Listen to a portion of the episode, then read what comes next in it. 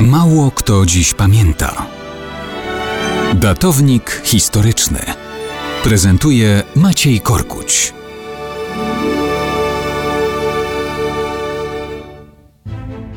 Mało kto dziś pamięta o błogosławionym strajku brytyjskich górników w końcu maja tysiąc dziewięćset dwudziestego szóstego roku.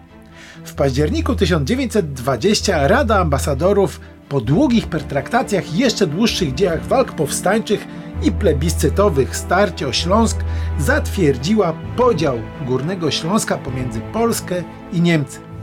Polska wprawdzie otrzymała tylko jedną trzecią terytorium objętego wcześniejszym plebiscytem, ale był to obszar najgęściej zaludniony, najsilniej zurbanizowany, obejmujący prawie połowę ludności całego obszaru, z przygniatającą większością kopalń węgla kamiennego.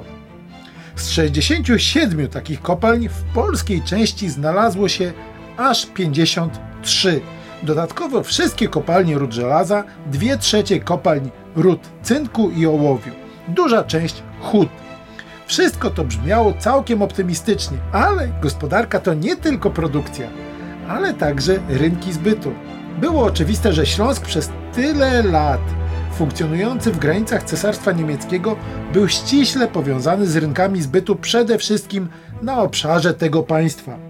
Teraz granica mogła rozdzielić producentów od odbiorców.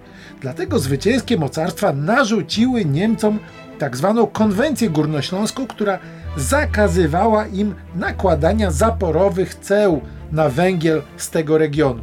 Ale w czerwcu tysiąc dziewięćset dwudziestego piątego roku konwencja wygasała. Niemcy tylko na to czekali. Rozpoczęli wojnę handlową z Polską. Zahamowanie eksportu ze Śląska miało doprowadzić do kryzysu gospodarczego w całej Rzeczypospolitej. Śląsk miał być więc tłustą gęsią, którą się Polska udławi. W ciągu kilku miesięcy produkcja przemysłowa Śląska spadła o dziesięć procent. Zaczęły rosnąć szeregi bezrobotnych. Polskie retorsje nie mogły się zbilansować przy ekonomicznej przewadze Niemiec.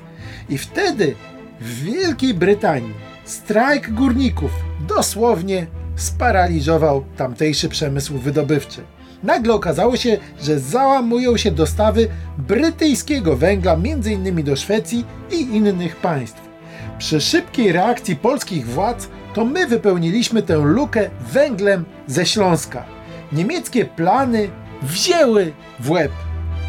Tak więc brytyjski strajk to był naprawdę strajk błogosławiony.